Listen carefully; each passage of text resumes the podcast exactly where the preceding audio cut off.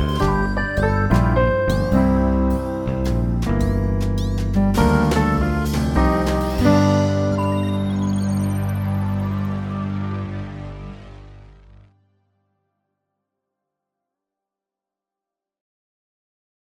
Bienvenidos a Vida entre Bits, un podcast donde tenemos conversaciones sobre diseño, historia, tecnología, anécdotas y demás cosas que rodean a nuestros videojuegos favoritos. Yo soy Antonio Uribe, mejor conocido como Fire, y del otro lado del internet tenemos a mi estimado compañero de micrófonos y el que se encarga de que todo esto se escuche lo mejor posible, Artemio Urbina. ¿Cómo estás, Artemio?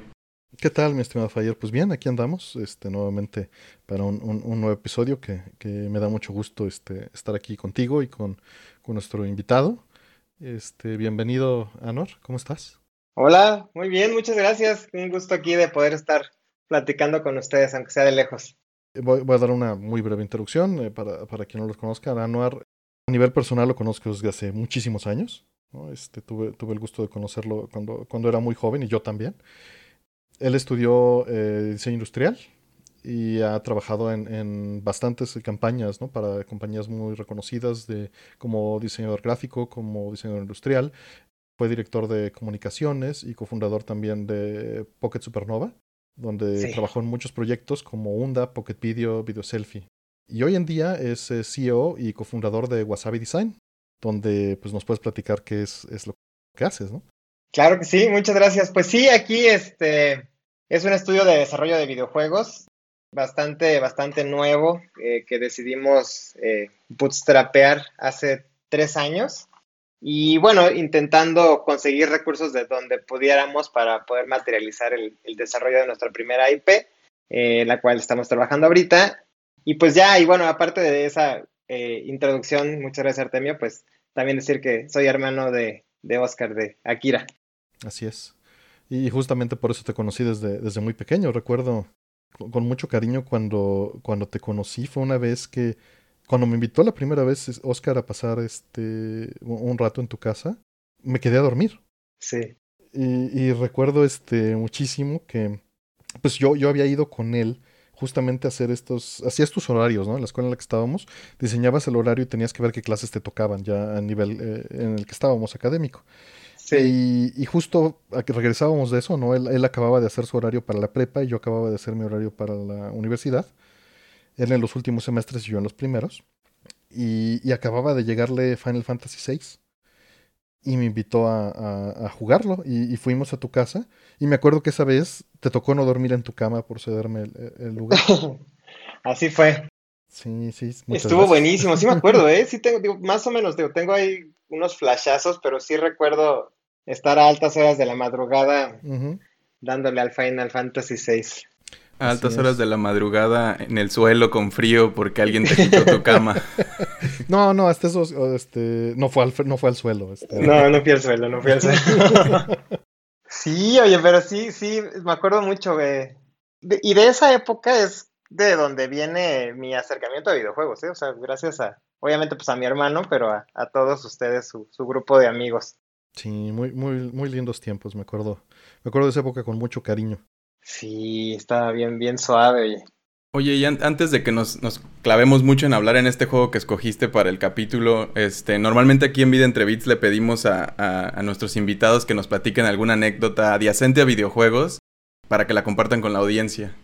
¿Tienes alguna que te gustaría compartir? Con, sí, con mucho gusto. De hecho hay dos, pero bueno, puedo empezar ahí con una y, y vemos cómo va, va caminando. Pero pues justo relacionado con esta época que decía Artemio, eh, que eh, a través de, mi hermano eh, había pues un grupo bastante grande de, amigos que todos compartían esa pasión por los videojuegos, ¿no? Y hubo una temporada en la que hubo mucho acercamiento con juegos de peleas y en particular con Virtua Fighter. Y me acuerdo que, híjole, ¿cuándo, ¿cuándo habrá sido, Artemio? Ahí me vas a tener que ayudar con las fechas, pero en el momento que salió Virtua Fighter 2. ¿Arcade o Saturno? En arcade, en arcade. Eh, nos, nos, agarró en un viaje familiar en, en Orlando, cuando, cuando salió. No es cierto, fue en Las Vegas. No, ese tuvo todo mal, pero yo no sé por qué mis papás decidieron llevarnos a dos menores de edad a un viaje a Las Vegas. Seguramente no encontraron dónde dejarnos. Y total que pues lo único que podíamos hacer es ir a un casino que era, creo que se llamaba Circus Circus. Sí, estaba increíble el piso, el segundo piso. Digo, era horrible. Increíble.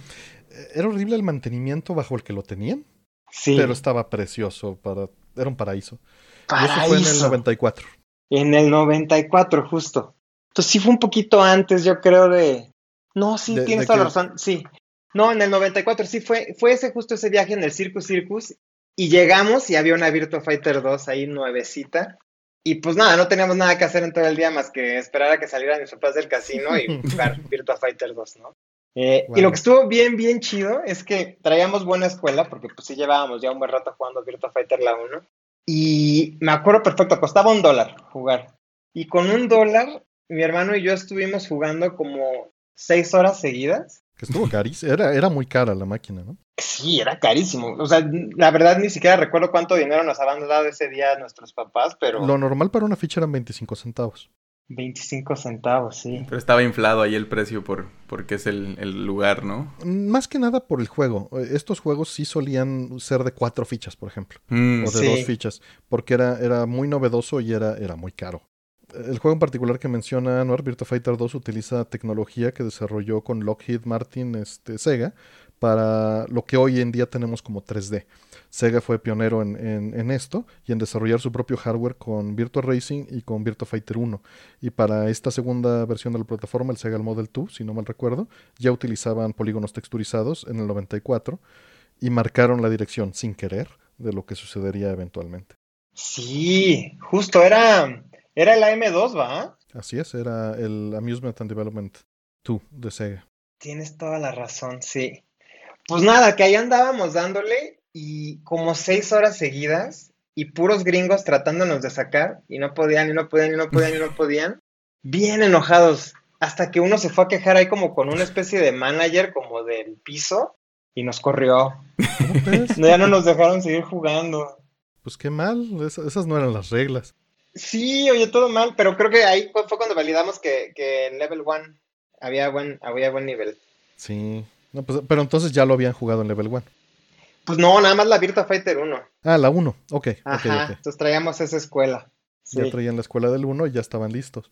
Sí, sí, sí, estuvo, estuvo bien padre. Fue de las mejores experiencias de, de jugar ahí con, con mi hermano. Que en- de hecho en fue equipo. lo que eh, propició eventualmente que él vendiera su Super Nintendo y comprara este el Saturno, ¿no? El año Saturno. siguiente. Exactamente. Fue una locura esa consola. Y el recuerdo es porque el juego estaba muy cool, porque tenían mucho tiempo para jugarlo, el haberle ganado a todos estos otros niños. El, el eso era un dueto, ¿no? El- el- Sí, pues era todo, ¿no? Era como una especie de validación de mi hermano mayor. Estamos a la par ganándole a todos y no sé, era una experiencia muy bonita, la verdad. También es, es- tenemos un amigo en común, que, que Eduardo Romero, no, no creo que nos escuche, pero le mandamos un gran saludo, que él vendía guías de Virtua Fighter ahí en Level 1. Claro. impresas y fue, a- como se, le cayó muy bien Oscar, la diferencia de edades era más grande que conmigo, Eduardo es mayor que yo, pero, pero le caía tan bien Oscar que, que le enseñó a jugar. Sí, es cierto. Entonces ahí, ahí también hubo es- esa, esa relación. Sí, me acuerdo perfecto. Eran ahí unos, unas hojas de texto sin Ujú. formato engargoladas, pero bastante útiles, ¿eh? Claro, claro. Porque pues venían los movimientos y, y también no era algo tan común, o sea, no era tan común como Street Fighter, ¿no? Porque era un juego complejo. Claro. Oye, pero ¿y de dónde las sacaba? ¿Él las hacía? No creo, va, no. Este, no sé, ¿eh? A ver, tendríamos que preguntarle, pero no tenía, eh, lo que sí te puedo decir es que él todavía no tenía acceso a internet en ese momento. Ok. No, Sí, pues quién sí. sabe. ¿Quién sabe? Pues de esa me acuerdo, me acuerdo un chorro. Y, y, y era como esa época de. Los juegos de pelea, pues era como la, la época de, de oro, ¿no? Yo creo. Ujú. Sí, sí, fue cuando empezó a nacer fuertemente después de Street Fighter 2, que empezamos a tener lanzamientos consecutivos de, de King of Fighters, Darkstalkers, Samurai Showdown, Marvel vs. Street, etcétera, ¿no? Sí, sí, sí. Estuvo, estuvo muy divertido. Y, y también en varias ocasiones, derivado de esto, nos íbamos al, al Daytonazo los viernes, ¿no? Uh, sí. Que era, que Ustedes eran re buenos ahí. Pues no, la verdad es que tu hermano era el bueno en Daytona. Yo nunca le entendí bien eso de los coches, pero pues íbamos a jugar pues en- en- de a 8, ¿no? Que estaba increíble. Estaba o de a increíble. 4 este, en la misma máquina en carreras, aunque era caro, o sea, y era breve porque era una carrera o dos. Sí. Era muy divertido. La Daytona estaba, es- creo que en Centro Coyacán había una Exacto. de, A ese era el que íbamos. de cuatro o era de ocho, no, ya ni me Era de acuerdo. cuatro. Era de cuatro, sí. Ujú. Ahí estaba padre también. Sí, ahí íbamos mucho. Sí. Pues esa es una de mis anécdotas que recuerdo con mucha, con mucha alegría. ¿Y la otra? La otra, fíjate que me, me surgió a raíz de escuchar su episodio anterior con el Renzo, Mm. de cuando empezaron a hablar de, de B-Money, de toda esta división de Konami de juegos de ritmo, que también le dimos, le dimos duro y tendido. Sobre todo con el hermano de un muy buen amigo también de todos nosotros, eh, hicimos ahí dupla y le dimos recio a, al Dance Dance Revolution. Que también seguro, este, digo, no, no, estoy, no estoy seguro de ello, pero probablemente te, te empujó en otra dirección que no mencioné y era, era la musical, ¿no? Sí, pues un, un poquito sí, fíjate, este, hubo una vez que Oscar llegó de Japón con unos plásticos ahí que eran como, parecía una especie de tornamesa horrible con unos botones ahí y un juego que no entendíamos nada y pues era Bitmania, ¿no? Y justo ahí lo pusimos y empezamos a jugar y uf, nos voló así la cabeza muchísimo y pues sí es como gran, gran influencia de lo que después empecé a hacer ahí de música y demás, pero Qué padre. a raíz de justo de Beatmania, pues fue cuando empezamos a, oh, ya salió ahora el de la guitarra, ahora salió este, el de la batería, Dromania, y ahora salió el de las manos, para para, y ahora salió, ya ves que ahí Konami Ujú. se extendió muchísimo con cualquier tipo de interacción, que era el mismo juego nada más con otro periférico, ¿no? Sí, le dieron durísimo. Y justo con, con- pues, en esta ola y que le empezamos a dar bien, bien duro a, a- a la Dance Dance Revolution, ahí tuve mi primer ingreso. Nos contrataron a, a mí y a, y a mi cuate para... La verdad es que bailábamos muy bien en la Dance Dance y nos copiábamos ahí unas coreografías de, de algunos equipos en Corea y en Japón y demás. Y, y nos contrataron ahí en, en unas maquinitas en donde había un cine ahí en Miramontes y Calzada de las Bombas. Y, y nos pagaban por, por bailar en la Dance Dance Revolution porque la habían puesto así como en un pasillo donde pasaba la gente hacia el cine y nos pagaban para que jugáramos y bailáramos y, y la gente se metiera ahí a las maquinitas. Órale. Qué padre. De canes, Sí. literal. Sí, de- de carne, caray. Pero pues por lo menos jugando Dance Dance Revolution. No, pues qué fregón. ¿Y todavía, todavía le das o ya no? No, fíjate que no. El otro día me encontré, fui, fui a casa de mis papás y me encontré un tapete y no, pues ya las, las rodillas ya, ya no son lo mismo. Yo recuerdo haber jugado en esos tapetes de... en- creo que había un Dance Dance en el PlayStation que venía con ese tapete de plástico. Y no, Sí. no es lo mismo que bailar en, en la plataforma bonita de No, física No, donde te puedes, donde puedes brincar y hacer todo. El otro sentías que te resbalabas y... depende del piso. Pero sí, Sí, también. pero sí. De hecho, yo llegué a tener un, un amigo en común, el buen Paco Puente, compró unos este, tapetes de metal, de esos que tenían este, Ah, como... ¿Sí te acuerdas? Claro, sí. Y en una de sus ventas me los vendió a mí. Y yo los tuve un Wow. rato, los tuve varios años y yo se los vendí a otro amigo después. Pero por ahí siguen, por ahí siguen. Eso sí estaba bien suave, fallar. Ahí sí era la experiencia de la maquinita en tu casa. Sí, porque Pero luego también era cara, ¿no? Sí, sí, sí. Sigue siendo, Sí. eh, sigue siendo.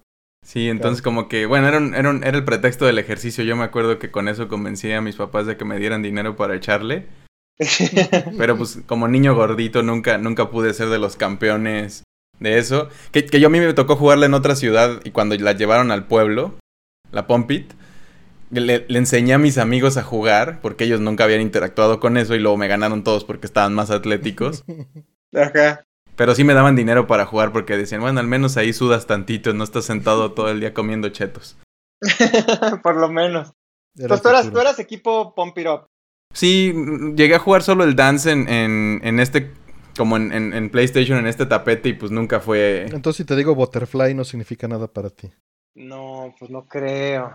Y no, y sí, y sí la jugué lo suficiente, pero la Pump It es la que, la que sí la tengo muy, muy detectada. Y fue la más popular como máquina, ¿no? En casero, pues evidentemente era el, el Dance Dance, ¿no? Pero en máquinas fue sumamente popular Pompit en México. Y la cruz, la cruz cambiada también era un problema, ¿no? Como que si te acostumbrabas mucho a una, la otra se sentía Sí, rara. Sí, sí. Y seguramente eran, eran, pues eran Ups piratas, ¿no? Yo creo, por eso había tantas. No, bueno, no, no, ¿O no no? puedo hablar demasiado al respecto, pero conocí a una, una chica que, que, este, que su familia se dedicaba a la, a la, este, a la importación de esas ah. máquinas. No muy directamente, tomé clases de japonés con ella. Órale. Y pues me consta que había una familia importándolas, ¿no? Y, quiso aprender japonés para hacer ese, ese enlace porque ellos venían de Corea. Ah, mira. Y hacerlo. Pues había en todos lados. Corea, México, ¿no? Sí, ya para que llegara a mi pueblo en Michoacán una, sí estaban en todos lados. Sí, sí, sí. Sí, sí ¿eh? Sí, pues eso, fíjate. Y quién sabe, algo que se me hacía siempre bien curioso de todo ese grupo de amigos de esa época era que siempre había como, siempre había que polarizar, ¿no? Entonces, o eras equipo Dance Dance o eras equipo Pump It Up y la Pump It Up la odiabas. Y o eras equipo Sega Saturno o eras equipo Virtua Fighter y tenías que odiar a la otra y así era. A final de cuentas, como, no me acuerdo si hemos mencionado el programa, pero creo que sí, eh, es, es relacionado a carencias, ¿no? Cuando, cuando solo tienes algo que consumir, pues lo defiendes porque es lo único que conoces y es lo único que puedes consumir. Y ya estábamos en una edad en la que, por dinero, no necesariamente por tiempo, eh, estábamos limitados, ¿no? Sí, totalmente. Cuando eres medio joven, pues no tienes una identidad todavía muy definida, ¿no? Porque la mayoría estamos muy homogeneizados con nuestros alrededores, con nosotros amigos, y eso que escoges como, como marcas a veces te identifican y siento que también te se vuelve por eso como muy importante y muy relevante pelearte con los otros y defenderlo, porque pues, está el fútbol y otras cosas como muy fuertes que, generan ese tipo de, Identidad. De, identidades y entonces como que los es fácil como llevarlo al siguiente nivel, ¿no? Con la música, con algunas cosas y eventualmente desarrollas más partes de tu personalidad y te das cuenta que, que no son peleas que valgan la pena, pero también es muy divertido, ¿no? Es me imagino que es muy parecido cuando los animales están peleando para entrenar, como que a nivel intelectual es una manera como de tener estos argumentos con, tus, con tus iguales. Es, muy curioso que lo menciones porque es algo que he tenido muchísimo en mente eh, en estos meses, principalmente porque un buen amigo Rollman eh, mencionó eh, lo que normalmente es, suele pasar en un debate, ¿no? Y lo bueno es que lo he podido minimizar, pero Anuar no me dejará mentir, cuando éramos adolescentes, Oscar, Ramos, Paco, Anuar y yo, los debates eran no había reglas, o sea, había ataques este, Stroman, había ataques... Todas las falacias. Sí, todas, todas, todas, todas, todas. Sin, sin una, un conocimiento formal de lo que hacíamos, ¿no? Pero, pero eran, eran salvajes, eran... Eso es levantar la voz, ¿no? Aprender todas esas técnicas sucias, ¿no? De, de, debatir, que hoy en día trato de evitar, pero te dan una seguridad. Y, y ni siquiera es, o sea, porque yo recuerdo, a mí me tocaba mucho de los, los, trading card games que se usaban mucho en el momento, ¿no? Yugi contra Magic, quisieras de uno, odiabas a los otros. Eso es de ñoños, yo soy de los buenos y no sé qué. y si jugabas nomás... Yo soy ñoño leve. Sí, ellos, ellos son los que huelen feo, no yo. Y, luego tenías, si estás jugando nomás Magic con todos tus amigos, es como, bueno, pero al menos yo no uso el blanco como este. Yo uso los negros y los rojos que están cool. Y el azul ni hay que hablar de él porque es el más molesto, etcétera. Entonces, como que siempre es, una manera de, entretenerte, ¿no? Sí, es aprender, como bien dijiste. Sí. Uy, me acuerdo de noches enteras así de. Yo ni opinaba, pero. De que. De Knights es el mejor juego y es la mejor mascota de las consolas y ya, ya, ni me acuerdo qué tanto decían. Ah, me acuerdo muchísimo de un debate con, con, Ramos y con Oscar de que estábamos diciendo que yo, yo le decía a Ramos que Portal no era un first person shooter, que era un first person puzzle. Ok. Y no sabes las horas que pasamos debatiendo esa estupidez, pero... cuando la respuesta es como, pues sí es, sí es los dos. pues, pues, sí, pero en su momento... Era importante. y no era evidente. Claro.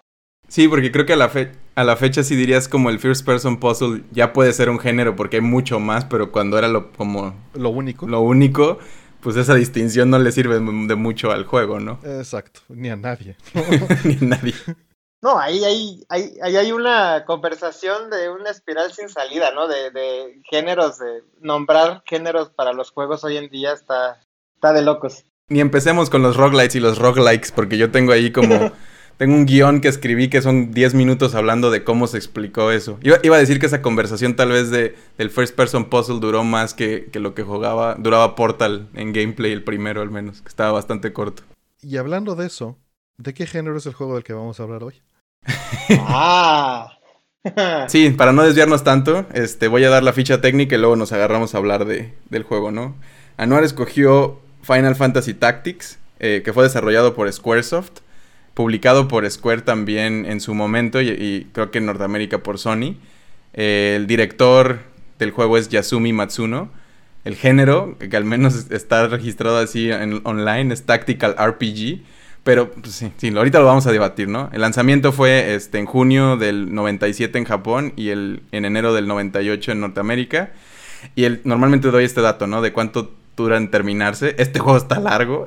La principal historia y algunos de los extras son como 40 o 60 horas. Si quisieras completarlo todo, sí son más de 100. Porque sí hay mucho. Para sacar todos los jobs, bueno, los trabajos que puedes hacer y los personajes secretos y estas cosas. Sí, sí es buena, una, buena inversión de tiempo, ¿no? Y pues sí, esa, es la ficha técnica. ¿Qué, opinas entonces? Que digo, lo digo porque en su momento al director lo contrataron, bueno, al escritor, director lo contrataron para desarrollar un juego de este género cuando Square no hacía juegos de este género, ¿no? Exactamente. Sí, que justo no, es el, no es el primero del género, ¿no? Es, es, o sea, no es, no es pionero en eso, pero sí es el de los que, al menos por lo que leí en el contexto, popularizó el género para el mundo, porque ya había habido Fire Emblem este, y otras cosas a nivel este, más, más Japón o más como de nicho, pero este como que sí parece que por la fuerza que traía Final Fantasy le llegó a mucha más gente y se hizo muy evidente este género. No me le digas otras cosas a Shining Force, por favor. está bien, No, Ogre Tactics y este, sí había otras y vi varias cosas que yo ni conozco. Es de, es de esta misma persona. sí. también eso, Exactamente. es una línea, ¿no? Sí, pues mira, justo venía pues de, de hacer este Ogre Battle este señor, bueno, joven en ese entonces, ¿no? Y súper fan de Hironobu Sakaguchi y con un chorro de ganas de irse a trabajar a Square y coincide que este Sakaguchi pues era también bien fan de los juegos de estrategia, ¿no? Entonces hay como que hubo un poco de suerte y se va a trabajar a Square. Sí, sinergias tal cual y de hecho eh, eh, Sakaguchi tenía ganas de hacer un juego de estrategia y tenía ganas de hacer uno en, digamos, como en el universo de Final Fantasy, nomás que pues no le daban las manos ni el tiempo, ¿no? Andaba. En ese entonces salía un juego de Final Fantasy pues como cada 18 meses, dos años máximo, ¿no? Entonces traían mucha chamba. Ahora, como paréntesis, eh, sí, él venía de ser Ogre, pero Ogre tampoco fue el primero. Fue como que popular por ser parte del Super Nintendo. Hubo muchos más antes, pero Shining Force fue un año antes, 92. Y antes de eso tenías en el 89 en el TurboGrafx 16 o PC Engine, tenías Nectaris o Military Madness, que también tuvo un impacto fuerte en nuestro círculo, aunque quizá de ese no te acuerdes por la edad, ¿no? No, no, no, yo no, había ni ver que estaba muy, muy bebé. Sí, sí, sí, sí. Y, también yo los conocí a ustedes un poco después, nada más sé que Paco Puente eh, sí jugaba Military Madness y, y, yo lo conocí por otra parte también y ya nos conocimos poco después, ¿no? Pero sí hubo una historia con ese juego antes. Exactamente. Pues qué es, yo creo que sí es un RPG de estrategia, ¿no? Podríamos definirlo de esa forma. Que, hoy en día pues se, se, entiende por esto porque hay una, una, matriz ¿no? en el piso, ya sea hexagonal o, una retícula cuadrada, por la cual eh, el juego se hace por turnos. En particular Tactics rompió un poco la estrategia porque hasta esa fecha los turnos eran por equipo. ¿no? Sí. Tú, un turno entero y los enemigos un turno entero. Y en Tactics en particular se hace tirada por cada personaje y quedan en el orden según sus velocidades de ataque ¿no? y sus iniciativas. Pero lo que sucede en estos juegos tácticos es que el mapa tiene una importancia fuerte sobre la estrategia del combate, ¿no? La dirección en la que estás, si están frente a frente, de lado o, de espaldas, eh, si estás arriba, si estás abajo, todo esto influencia sobre los efectos de la batalla. Efectivamente. Que yo soy particularmente muy fan de estos como escenarios tipo dioramas, ¿no? Donde se desarrolla el gameplay del juego, porque llevan un poquito de la historia también y, como dices, van, van alterando los stats, la visibilidad y otras cosas. Y, a nivel diseño creo que eh, el, juego en sí es como medio difícil de entrarle, ¿no? pero, pero muy enganchante ya que lo entiendes. Eh, se siente como un tipo de juego de mesa, trata de representar estos espacios de batalla como como de planeación, ¿no? Como la estrategia antes de ir a una batalla de poner los monitos y moverlos. Derivado de estos juegos en los que los señores ponían sus maquetas de Segunda Guerra Mundial y hacían sus mediciones y, Exactamente. hacían disparos, ¿no? De lo que eventualmente sale esto como Warhammer y todos estos tipos de juegos más, más enganchados de, de, mesa, pero de como con el formato de trading card, de sacar muñequitos y hacer estas maquetas grandes. Y con una skin como con una capa encima de Dungeons and Dragons, ¿no? De la cierta fantasía, cierto, cierto. Esto es más medieval en particular. Pero, pero con estas cosas de magia y de poderes y de, y de que cada personaje, digo, muy clásico también del role-playing, que, que se me hace que como se junta muy bien en este juego, ¿no? Y, y ahora que lo mencionas, digo, es curioso, entiendo, entiendo esa, eh, ese temor, ¿no? A entrarle por las profundidades que puede llegar a tener mecánicamente el juego, pero una de las prioridades de, de, este, de Ito, uno de, los, de, de, las personas y quien fue el quien diseñó el sistema de combate, uh -huh. eh, fue hacerlo simplificado. Sí. No, no tener que meterle tanto equipo y que el casco y que la armadura. Y, o sea, quiso simplificarlo lo más posible sin, sin llegar a perder la esencia, ¿no? Sí, exactamente. Aunque, pues digo, la naturaleza del género sí es un poquito alienante. Uh -huh. Profunda, profunda.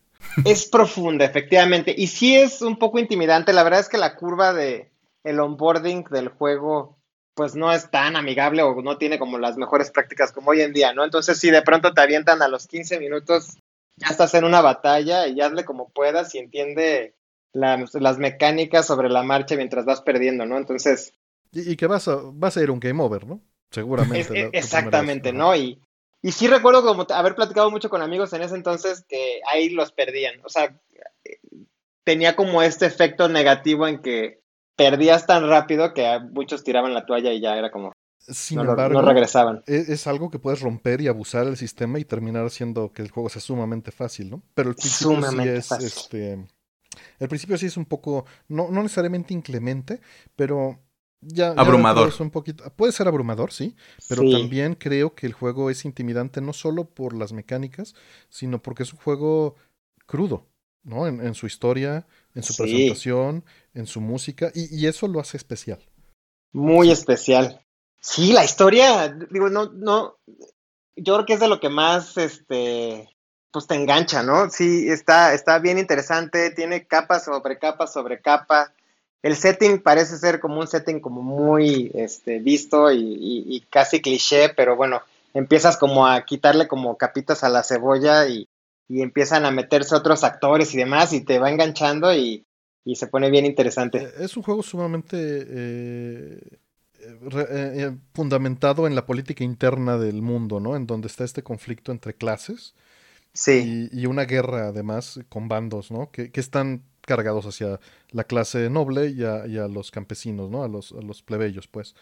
Y, y, es esta lucha de clases parte de, de la rivalidad que existe entre los personajes principales del juego, que es sumamente interesante y lo que se desarrolla principalmente dentro de la historia. Y, y creo que estaba entre las cosas que estuve como viendo para, para prepararme para el capítulo, hablaban de que había muchas similitudes con las novelas de Game of Thrones.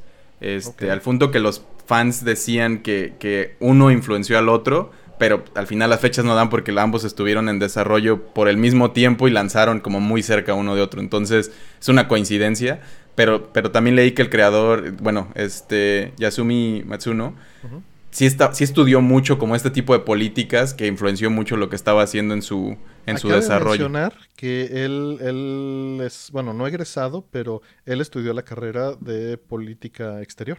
Claro. Uh -huh. Política internacional, ¿no? Entonces, este, pues evidentemente hay un interés personal en, en, en este tipo de temas. Y él se metió a, a trabajar, ¿no? Él, él, pues jugaba en los arcades, jugaba Space Invaders, Sebios, estas cosas. Y literalmente entró a trabajar y empezó a diseñar un, un juego como Ogre Battle, en donde él metió la historia como una parte esencial con este tipo de intrigas, sí. ¿no? Y tuvo, tuvo la suerte, literalmente, de trabajar con, con gente muy buena, incluyendo, eh, incluyendo a, a, los músicos, ¿no? Sí. Porque desde ese entonces estaban involucrados, que ya hablaremos de eso, de Hitoshi Sakimoto y de, y de Masaharu Iwata eh, más adelante.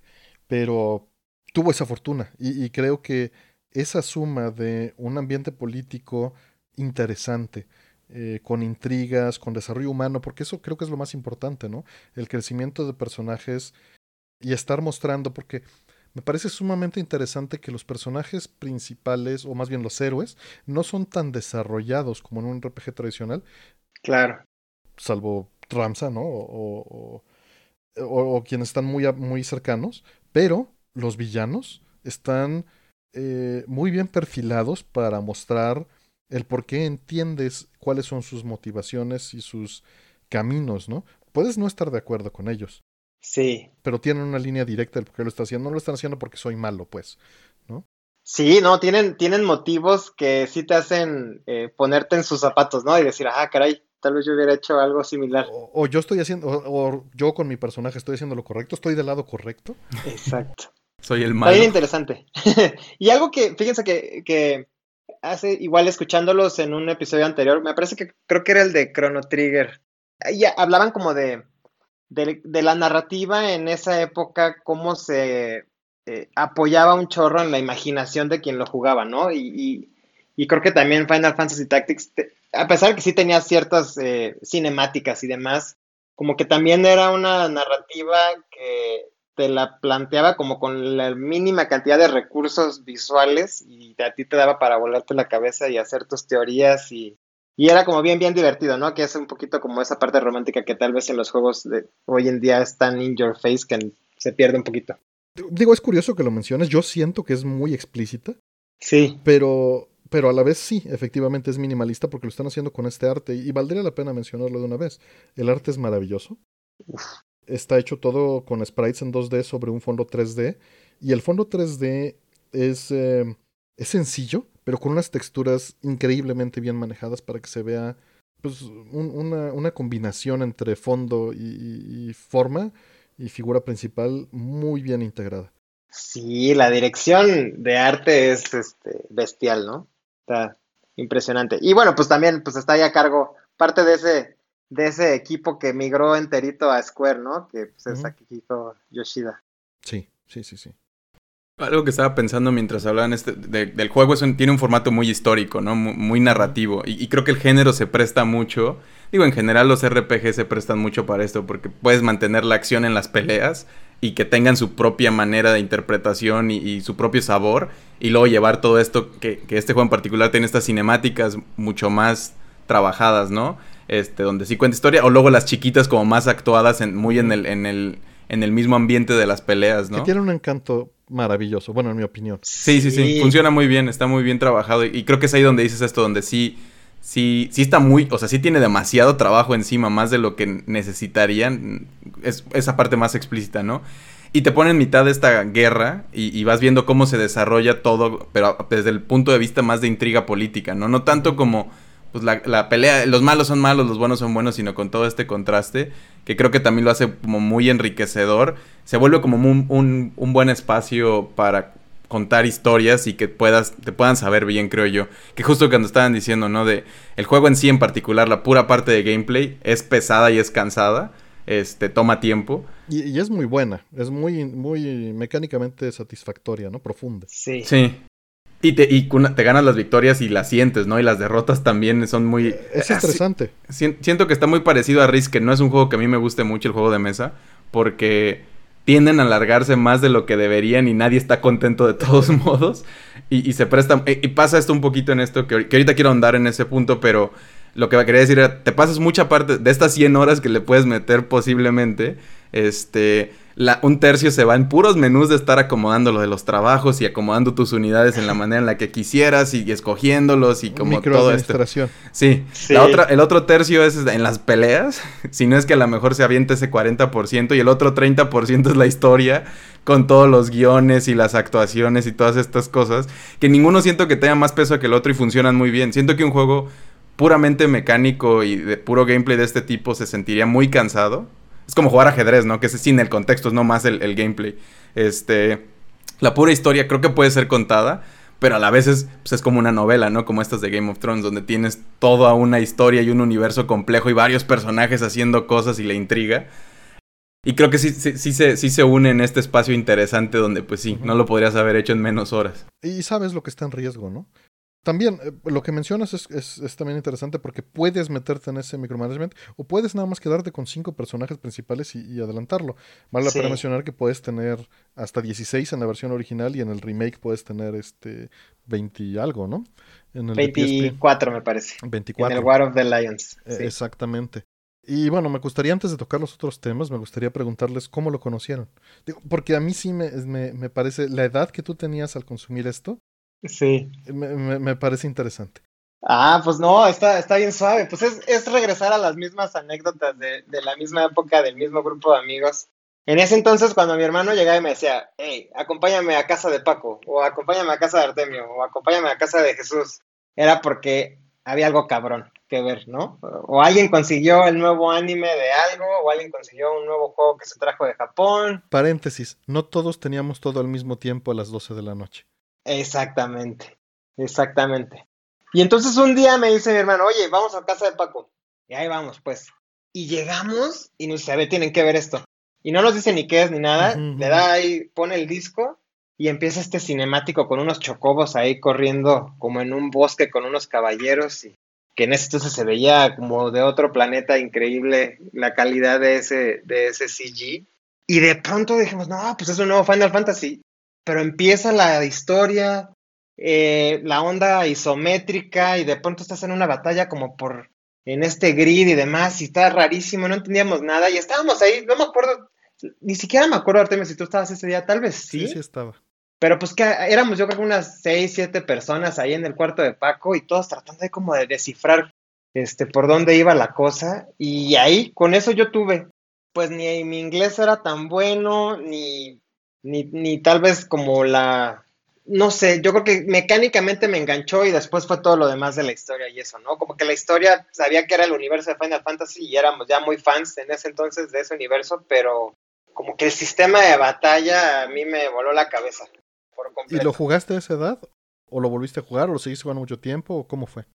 Sí, no, lo jugamos. E, ese es de los pocos juegos que, como que bien rápido, después de que Paco lo tuvo, tomamos la decisión de nosotros tenerlo. en una cuestión, yo creo que de meses. Y ahí le entramos. Y mi hermano lo dejó, pero a los 15 minutos. O sea, claramente no era su onda.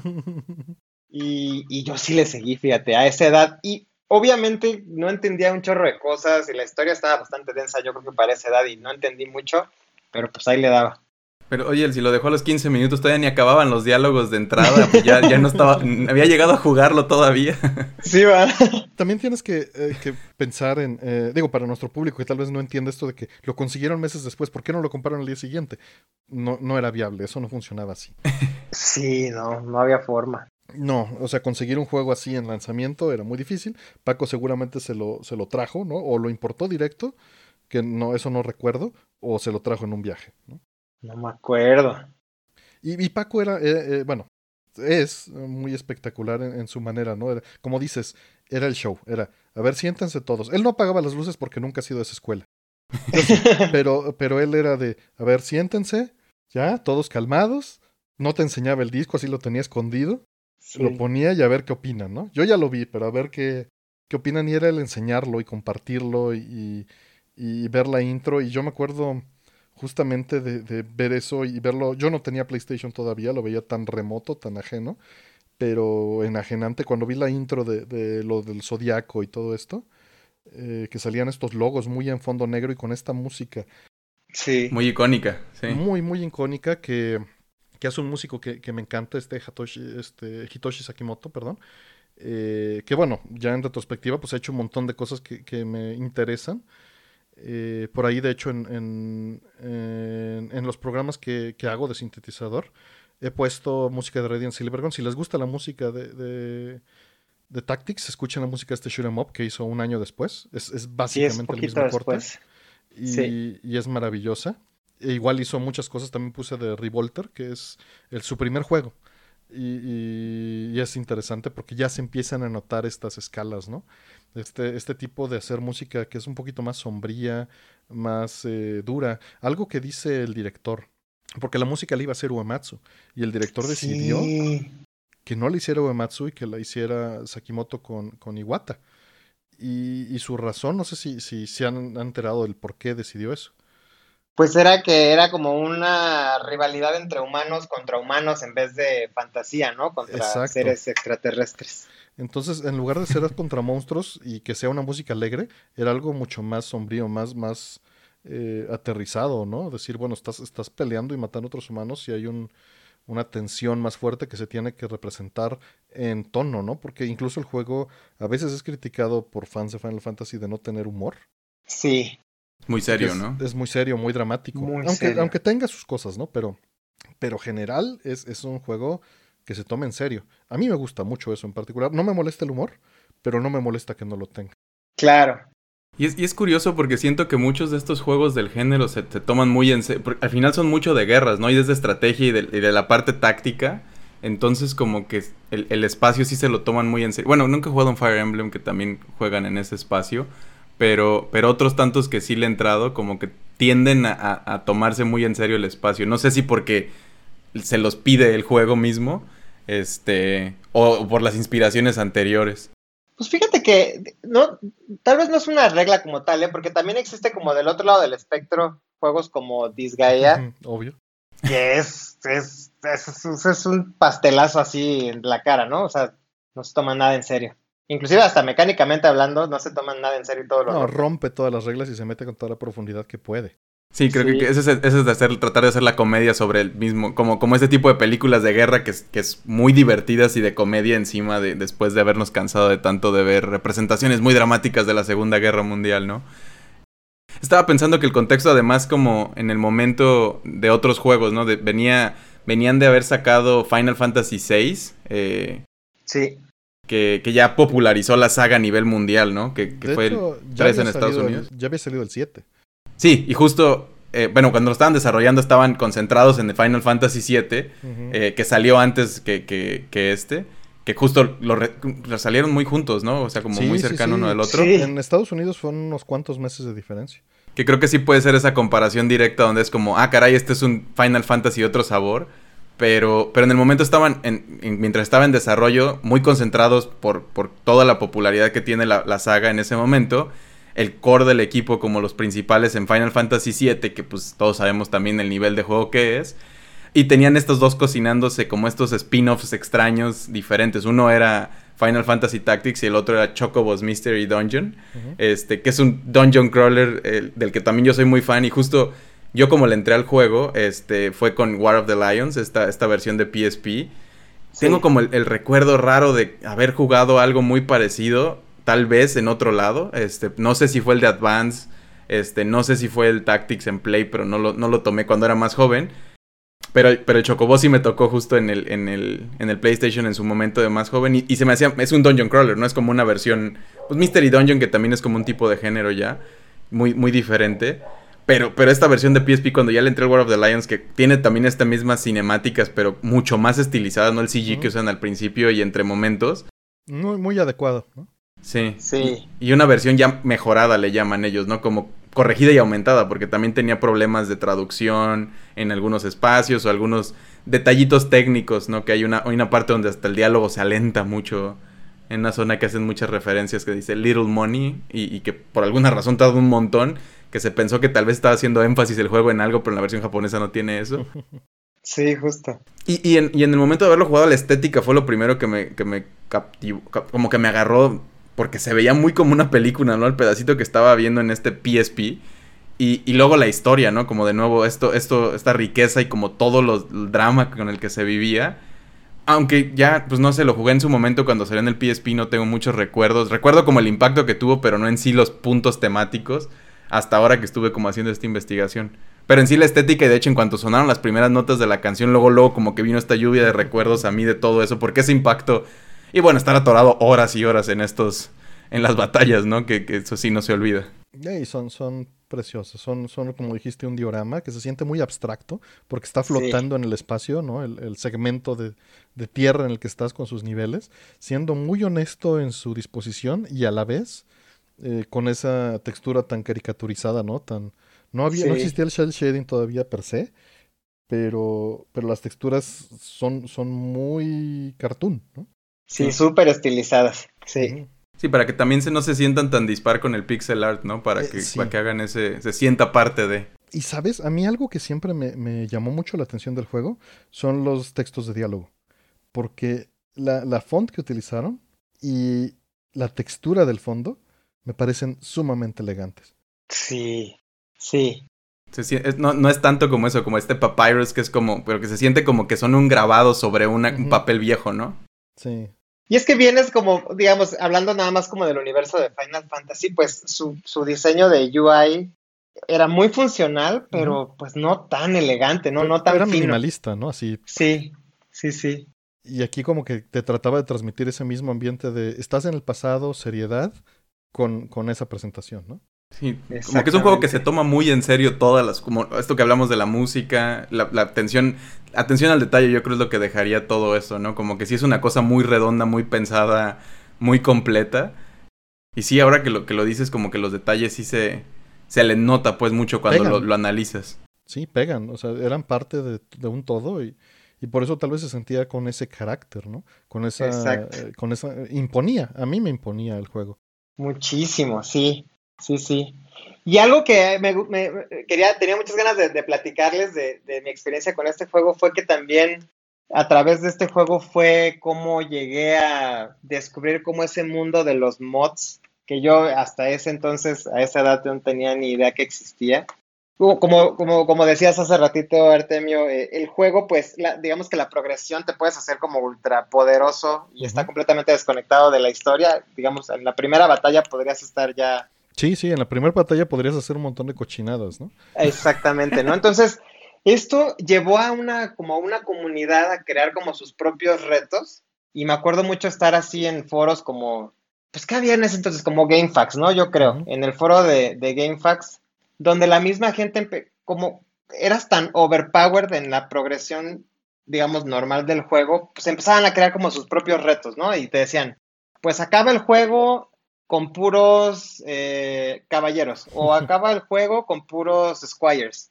Y la gente empezaba a poner sus retos y ahí te va como otra dimensión completamente bien distinta el juego y se pone bien divertido. Todas estas metas creadas por la gente.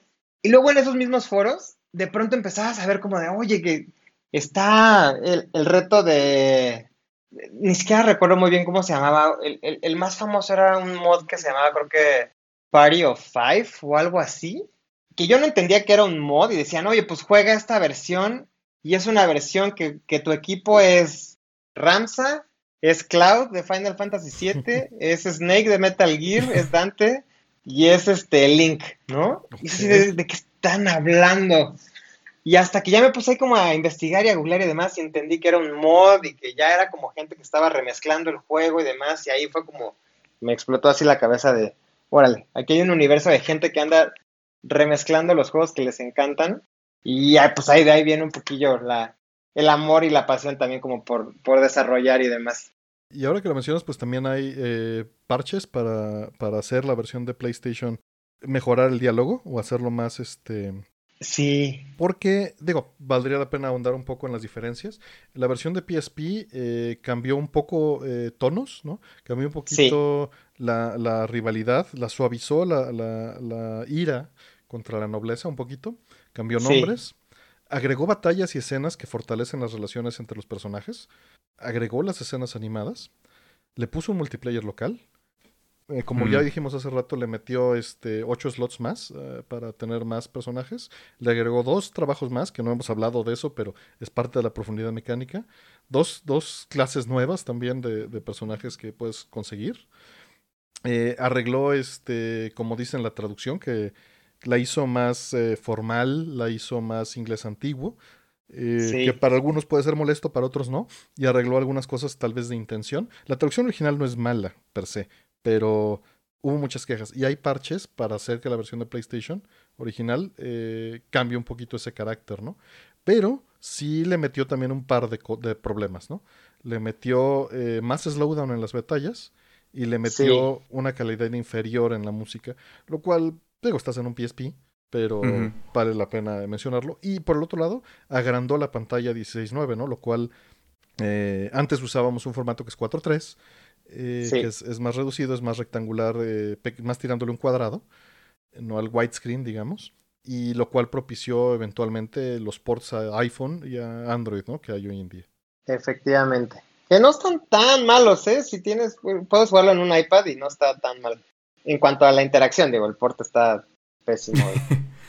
sí, luego no le ponen mucha atención a, a ese tipo de ports en, en móvil. Y en particular Square no es famoso por hacer los ports buenos a PC y a, móviles. Sí, exacto. Luego la comunidad es la que lo salva con estos parches, pero, pero en móvil pues, no existe tal cosa, ¿no? Si te los tienes que chutar así como, como te los dieron. Estaba, estaba yo pensando con esto que decías de las reglas añadidas como retos, ¿no? Pokémon tiene el Nuzlocke Challenge que también usan ese como reglas que una comunidad genera y tú las vas como siguiendo. Y también hacen estos mods para, para que estén ya metidas en el cartucho, bueno, en, la versión del juego.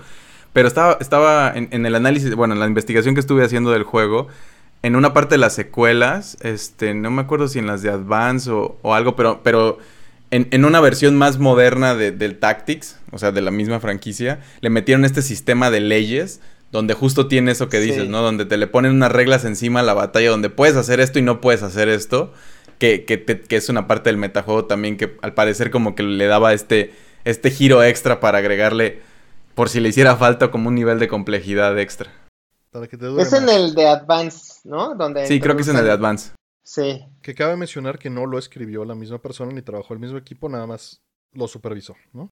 Exactamente. Sí, se volvió como producer, ¿no? Como un productor. Que también es interesante el, el, trabajo que hizo este Ito. Él trabajó en el sistema de batalla y a final de cuentas el sistema de batalla, él, él era quien quien ayudó a diseñar el sistema de batalla de Final Fantasy original y hizo varios de los debuggers. O sea, no, él venía también de una línea de atrás en Square y hasta hoy en día sigue allá adentro, mientras que Matsuo este, sí se salió. Sí, ya tiene tiempo. Lo, último que eh, hizo Final Fantasy XII, ¿no? Y ni siquiera lo terminó. se salió antes de que saliera el juego.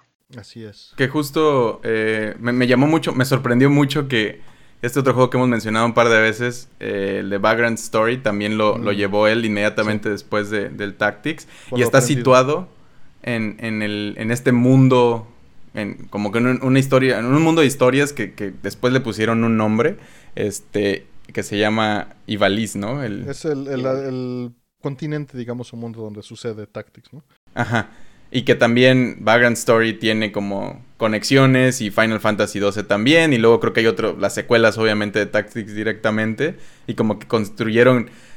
Algunas personas decían que, que sí lo, lo, forzaron demasiado como estos timelines que hay con los Marios o los Zelda o algo así, donde es como, eh, es, es, medio una exageración, pero está bien.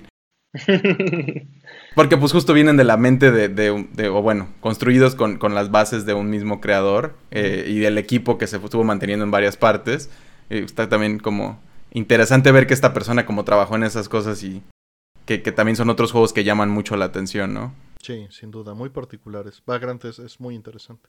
Sí, juegazo, ¿eh? No sé, ¿ya hicieron episodio de Vagrant Story? No. Todavía no. Lo propuse una vez, pero luego me acordé que no lo terminé, pero es, es mi trauma tanto de que me quedé ahí, el impacto que tengo de eso, que, que eventualmente ya lo compré en PC y, sí quiero jugarlo para eventualmente como ver qué fue lo que me atrajo en ese momento. Es de esas cosas que ves como muy joven para mí y me hizo ruido y se quedó como en mi subconsciente por mucho tiempo, aunque, aunque no lo llegué a consumir. Como esas películas que a veces ves de reojo en la tele y, hacen un impacto sin que te des cuenta, ¿no? Como que algo así.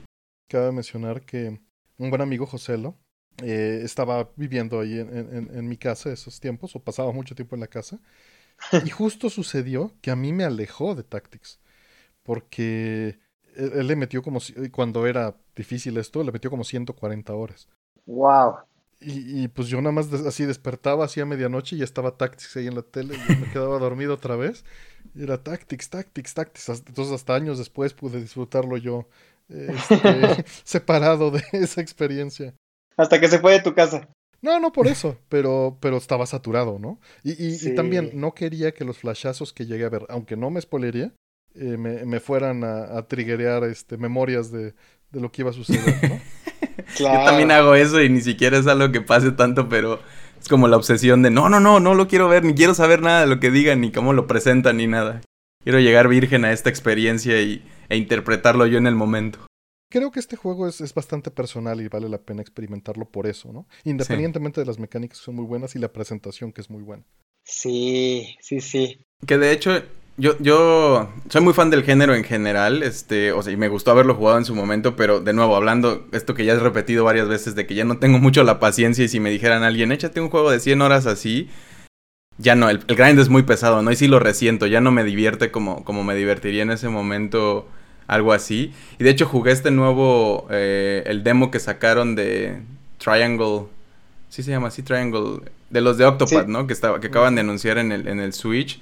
que es al final es un tipo tactics con estas cosas modernas de sistemas y sí me aburrió porque también te avientan sin contexto, ¿no? Estás como a la mitad y juegas un poco y está hermoso, como todo, todo esto que estamos hablando del arte y de eso, hereda mucho, o sea, se ve como tu mente veía ese otro juego en su momento, ¿no? Seguramente es Akihiko Yoshida otra vez, que pues fue el diseñador de personajes de Bravely Default, a final de cuentas, ¿no? Sí. Y, tiene, y, esa manera de hacer como estos también dioramas y como este 3D con el pixel art, con todas estas cosas, pues sí es un trabajo muy, muy artístico, muy completo, con además como ya diálogos, como, bueno, voces y todas animaciones más complejas, etcétera. O sea, se, ve hermoso, pero de nuevo no tengo la paciencia. Y creo que el tipo de juego se siente muy, o sea, como hablando nomás del gameplay, no, no el juego como el producto, sino, sino el gameplay. Es un tipo de juego que se siente muy cansado de entrada y de salida. Como que lo bueno está en medio y no dura tanto. Porque, porque cuando juegas el principio, las unidades están como en diferentes lados y en lo que acarreas las partes, ¿no? Y también pasa en Advance Wars y en otro tipo de juegos parecidos, en lo que te da mucho miedo perder unidades porque sí te puede dar una desventaja, igual que en el ajedrez, ¿no? No estás sacrificando piezas nomás porque sí tiene que ser una estrategia. Y toma tiempo en lo que agarre forma y se ponga entretenida la pelea porque pues en lo que llegan las unidades a encontrarse. Y es el encuentro lo que se pone como divertido. Y ya quien, quien gane ese encuentro, de los dos equipos que hay, pues en la otra parte como que estás tratando de recuperar territorio y nomás estás corriendo y te van persiguiendo, o viceversa, estás persiguiendo estas últimas unidades hasta el último rincón y también como que medio se alarga de salida. Entonces, creo que hay un espacio donde, donde, y, en teorías, no he jugado este juego, pero dicen que Into the Breach, que es de los mismos creadores de Faster Than Light, que es un juego indie, es justo eso, te pone directo en este punto en medio de la batalla y se vuelve más como un puzzle que tienes que resolver con los con lo que tienes. Es como aquí está pasando esto, el sistema es muy parecido, resuélvelo en cinco turnos. Y, eso como que me llama mucho la atención. Por desgracia no he jugado ese juego, pero es lo que me han vendido de, ese proyecto. Me parece súper curioso lo que, lo que estás diciendo. Eh, lo entiendo, empatizo con ello. Pero pues esa es la carne. ¿Es, muy malo verlo de fuera? O, tal vez yo pondría las palabras, es desgastante porque es intelectualmente intenso. Pero este otro ejemplo que me pones del juego en donde te ponen la pura acción, yo no quiero lidiar con los problemas que ya tuvo alguien más. O sea, ¿por qué me ponen en esta situación en donde ya está todo hecho mal y yo no tengo que arreglar? Déjenme meterme en mis propios problemas. Y, más que creo que como que sea un problema tanto es como estás en esta situación donde ya las cosas están medio pasando y, no es algo como para demeritar, no es una comparación como este es mejor que este y este otro, sino que he escuchado que le, que le porque Faster Than Light también es un juegazo que, juega en otro espacio. Y estos creadores este, han hecho estos juegos como complejos, pero muy digeribles, ¿no? Que les, también les puede sacar cientos y cientos de horas porque están en un formato, al menos Faster Than Light, como Roguelite. Es hacerlo más arcade. Y no estoy en contra de eso, evidentemente. O sea, es quitarle el, grind y hacerlo más, este, pues más, más, más fácil o más accesible a un público más general, ¿no? Y creo que también tiene una narrativa. Entonces, de nuevo, no, no, me, no he querido ver mucho alrededor de, pero escuché un par de entrevistas del creador de esto de Into the Breach, donde hablaba de eso y fue como de, en serio, como que solucionó, entre comillas, este, esta situación que para mí eventualmente se hizo evidente porque otro indie hizo después, yo, yo tenía tiempo extrañando un Advance Wars y jugué, este, ay, se llama Wargroup, Wargroup, que es, que es de yo conozco gente en el equipo y el arte es increíble, todo lo demás está muy bonito, pero llegué a la mitad y sí fue como, no, ya no me acordaba lo tedioso que es estar jugando como... Y creo que se puede prestar para tomarlo como a ratos, que es lo bonito del Switch, ¿no? Como que te avientas una pelea, te toma una hora o lo que sea, consumes la parte como narrativa histórica y luego descansas. Es como ver el capítulo de la semana y luego en, otras, en otro tiempo después, no algo que te puedas echar en una sentada. No, yo sí soy bien intenso, yo sí me... No, no me gustan esas pausas. no, ¿ah? Entiendo, sí, no, yo no. Pero es como echarte 10 partidas de ajedrez una tras otra y si es como, no, déjame, déjame dejar de ver blanco y negro tantito y... Te, entiendo, y acabo mal, pero... pero así me pasa. Te picas, sí. y por eso no lo hago, por eso no lo hago. Mejor, ¿verdad? Ya, ya te conoces. Sí, sí, sí, sí. pero fíjate, Into the Bridge es un, es un juegazo, ¿eh? También para la gente que le guste los de estrategia, está bien interesante. muy bien. Sí, es, pues es un, es un eh, RPG de estrategia roguelike, mm, tal cual. Ok.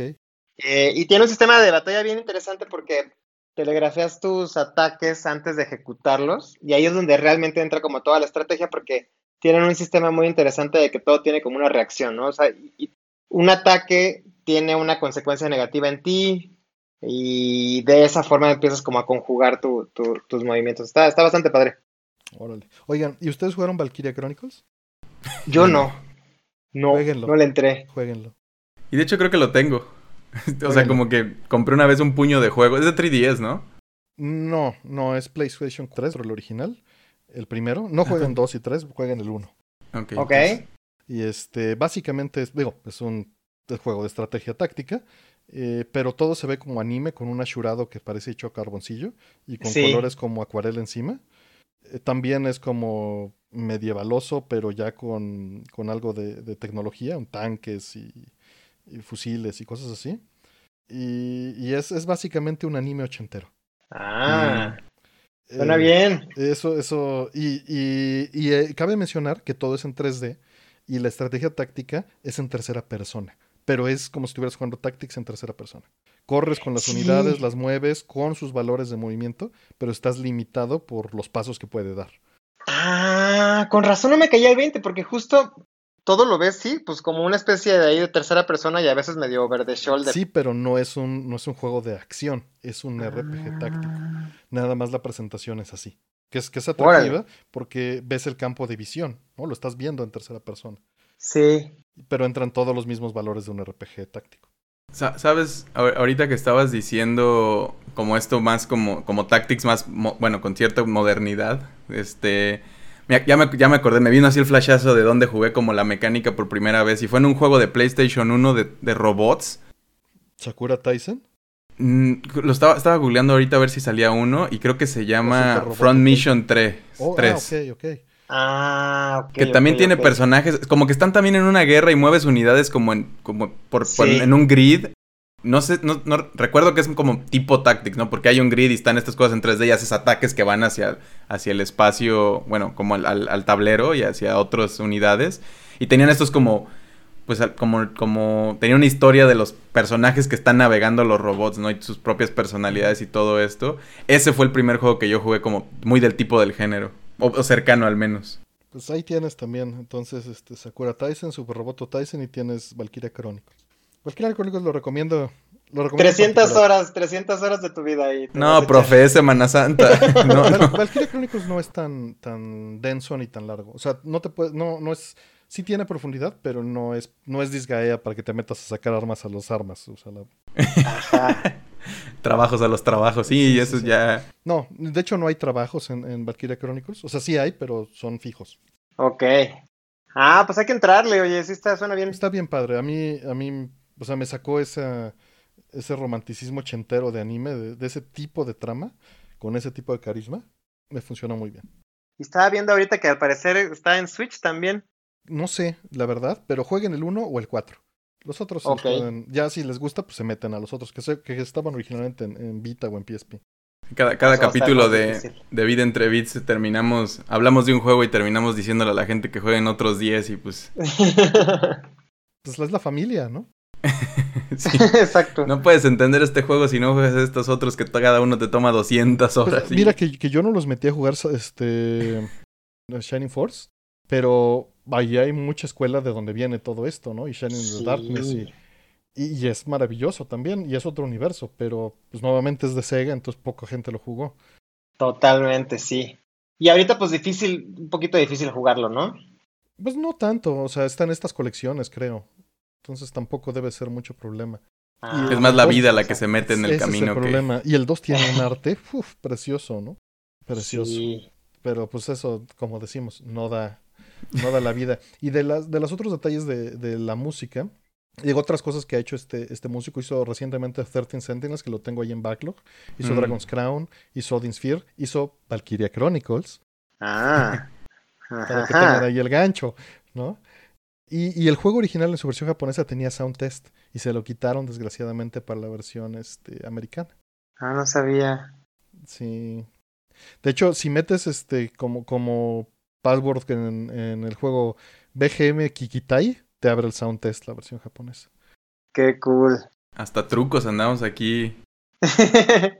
Todos los, los passwords y los códigos y las versiones alternas y todos. Y van a salir bien rayados de este capítulo los que nos escuchan. Ah, seguro lo digo. Esto es para quien no lo he jugado o quien quiera revisitar, pero los que lo han jugado, evidentemente saben que no tocamos ni la superficie por respeto Claro. a quien lo quiere jugar, ¿no?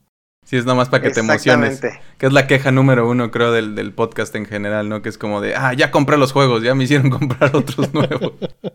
nomás estamos antojando. Es, la intención no es que gasten, la intención es compartir, ¿no? La experiencia con los que ya lo jugaron y con los que no lo han jugado para ver si se animan, ¿no? Sí, ojalá que sí. Ahorita, ahorita sí hay mucha ¿Alguna cosa más que se te haya quedado ahí atorado de lo que querías decir del juego?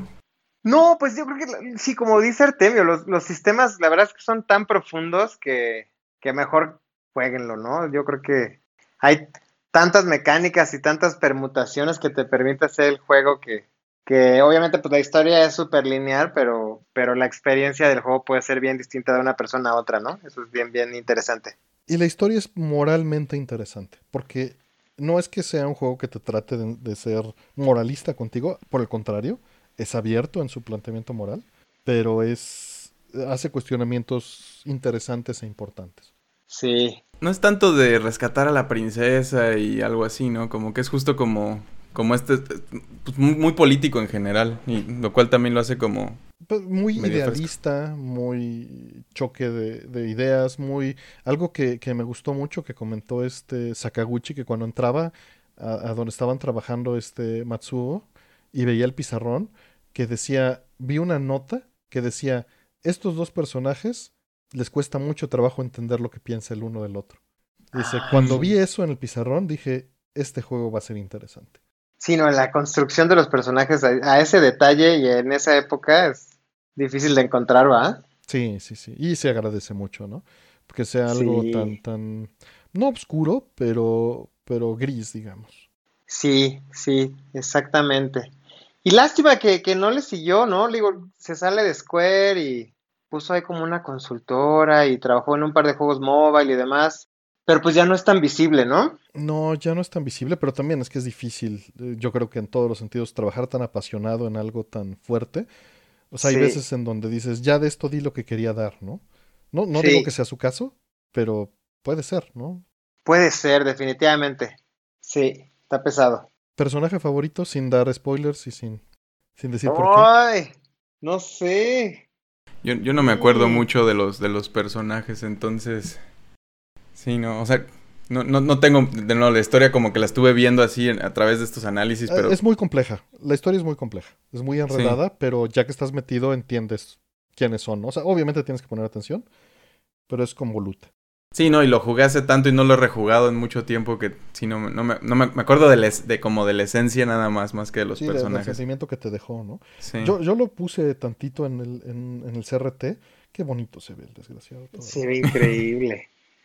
Fíjate que me encanta ese personaje y ni siquiera es un personaje como tan relevante y tan profundo. A ver si no dices el mismo que yo. Pero la primera vez que llegué a ese acto y me dan a ese personaje para poder jugar con él, que es Orlando, y sentir ese overpowerismo mm, mm, y tener estos skills que llevas viendo durante tres actos que no puedes utilizar. Eso es muy bonito en un RPG cuando te lo hacen, cuando te lo prestan, ¿no? Te lo prestan, uff. Pero solo es por la parte mecánica, porque la realidad es que pues, es un personaje que, que no es tan relevante. Igual a mí me gusta un personaje que no es relevante, pero me gustaba mucho su, su, no sé, su carácter, su presentación, el arte, su dedicación. Agrias. Ah, sí. Pues es como el, es el, como el arquetipo del verdadero héroe, ¿no? Digamos, como sí, sí, este esta chica tiene ese arquetipo de ser muy, este, recto, ¿no? Sí, justo, justo. Eh, y nunca lo, pues nunca se corrompe, ¿no? Durante toda ah, la. Exacto. Digo, no, no hay que decir demasiado. Sí. Exactamente. No, pero sí hay muchísimos para escoger y me agarras en curva, ¿eh? Qué buena no, no, no, sí. yo sé que es una pregunta difícil. Y nada más porque yo la había pensado eh, lanzártela, este, yo, yo tengo ahí que responder. Digo, obviamente podría responder uno de los principales, ¿no? Pero este personaje en particular siempre me atrajo. Aunque no pinte, aunque no pinte. Y de hecho, eh, objetivamente, en términos de mecánicas, es el primer personaje que te sueltan con habilidades que nunca habías tenido. Sí, sí, sí, también. Sí, sí es cierto. Ah, muy bien, voy a, voy a ir a jugarlo ahorita. El mejor es Snake y quién más dijiste que estaba y Cloud. Está, está loquísimo. Déjenme, eh, les, les, paso ese dato nada más. Journey of the Five. Journey of the mm. Five. Journey of the Five. Y, y aparte, tiene su craft, porque de alguna forma se sacaron una historia que dice que tiene sentido con esos personajes ahí. era, este Kingdom Hearts antes de Kingdom Hearts. Exactamente. ahí estaba tomando nota este eh, Nomura, ¿no? Y copiándose las ideas. Pero sí, pásame la tarea, sí, nomás cámbiale poquito. justo, justo. Y estaba bien divertido, porque aparte, pues, rehicieron un chorro de, de, habilidades y de, y de jobs, pues, hechos para, para estos personajes, ¿no? Que tuvieran sentido, ¿no? Entonces Snake, pues, se escoge en una, se, esconde en una caja y yo, chorro de Se me hace una, se me hace una, una locura que, que, la gente, o sea, que tengan las habilidades de crear algo y en lugar de irse por algo original, digo que, que como de principio está bien, pero a veces sí son cosas bien profesionales y completas y es un, y es un como fan game que luego se los, se los, les avientan un season desist o algo así, se los cancelan, se los, si no les cae hasta una demanda. Y es como, ya dale el cambio, quítale el skin del, de las IPs importantes y vuélvelo lo tuyo y ya es un juego completo ahí. Pues sí, pero las intenciones son distintas. Sí, este es amor, amor al arte, ¿va? sí, o sea, no, puede haber un trasfondo de negocio, ¿no? Exactamente. Y, y, seguramente no quedarían igual si, se tuviera esa, motivación. Y, se están colgando precisamente, o sea, sus habilidades van por otro lado, van por el lado del hackeo, ¿no? Del...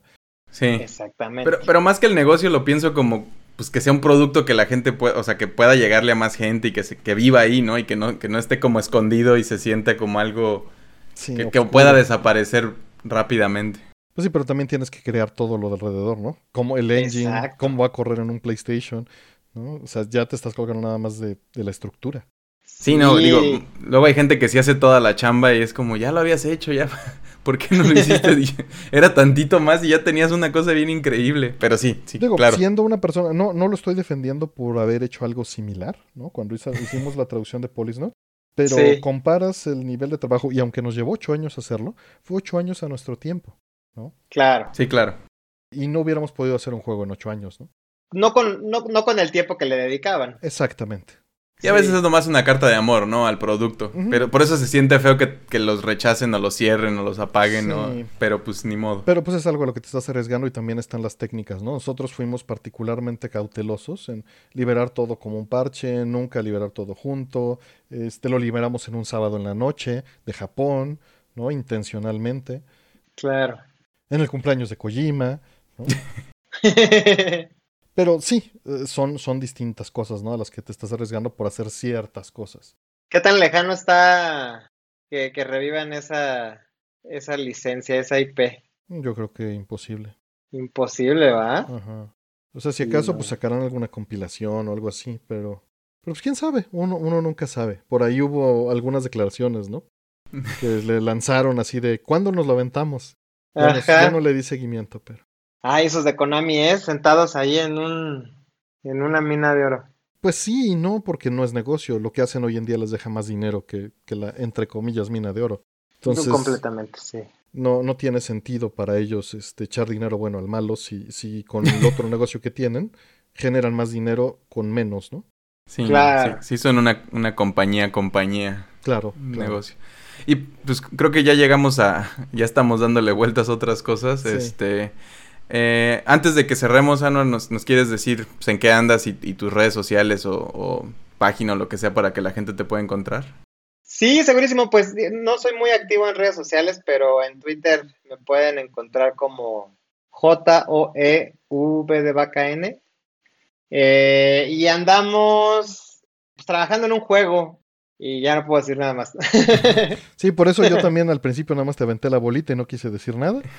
Sí, sí, sí, ya habrá momento para, poder platicarles un poquito más, pero... En un juego que puede o no ser la, el remake de Journey of the Five.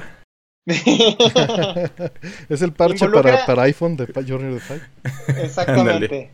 Exactamente, ahí está Snake, eso les puedo adelantar. no, no es cierto, ¿eh? Nada de eso No es cierto, no es cierto. Sí, no, pero bueno, pues estamos eh, en el estudio, estamos trabajando sí en nuestra primera IP. Falta un ratito para poder tener noticias, pero yo creo que este año seguramente podemos, podemos platicar un poco más a fondo de, lo que andamos trabajando. Wow, qué buena noticia. Sí, ahí estaremos al pendiente y compartirlo con la gente. Así es. Muchísimas gracias. Dejar comentarios aquí en el, en, pues, digo, en Twitter o en, o en YouTube, si, si, lo escuchan ahí. Y si nos están escuchando en las plataformas de podcast, pues será directo. este También ya tenemos ahí en el Discord de ScoreBG, tenemos un subcanal si quieren platicar, ¿no? Sí, les rentamos una habitación ahí en ese Discord y estamos. Si quieren dejar ah, comentarios o platicar con nosotros, ahí vamos, ahí podemos estar. Este, y pues sí, dejen, dejen también reviews en, donde sea que escuchen, seguro hay una manera de interactuar con el contenido para que le llegue a otra gente potencialmente y, podamos, bueno, lo, hacemos por puro gusto, no, no, hay nada, no hay otra razón, pero nos, nos da más gusto ver que sí les está gustando. Sí, ahí en, la página de score.bg, en web, sí existe una cosa ahí en el browser que se meten a páginas todavía. ahí hay una, hay una liga que, que viene Discord y ya les manda la invitación directa. Ah, qué cool. Perfecto. Pues ojalá que alguien, alguien, alguien se anime a, jugar este juego que es una joya y sí. yo creo que la única recomendación sería aguanten la primera hora. no lo dejen a los 15 minutos. Si el, no lo juego los patea, aguanten. De eso se trata. Porque la verdad es que cuando conozcan las mecánicas se les va a hacer muy fácil. O sea, lo, lo van a romper. Porque en cierta forma de eso se trata. Exactamente. Es bien divertido romperlo. Sí. Muy bien. Artemio, ¿tus redes? Este, a mí me encuentran como Artemio en Twitter principalmente y este, en jonkerhq.net están mis proyectos y otras formas de contactarme. Este, Fire. Y yo estoy como arroba FireDev en Twitter e Instagram, que es lo que más uso. Y pues creo que es todo por esta vez. Eh, muchas gracias a todos los que nos escucharon y a ti, Anuar, por compartir tu tiempo con nosotros. No, hombre, muchísimas gracias por la, por la invitación. Soy re fan de, de su podcast. Si luego se les acaban los invitados y no tienen a quién invitar y quieren repetir, yo con mucho gusto. No, claro que sí, muchas gracias. Y pues y tendremos de nuevo. compartir el tiempo, sí. Buenísimo. Nos vemos, gracias a todos. Bye. Bye bye.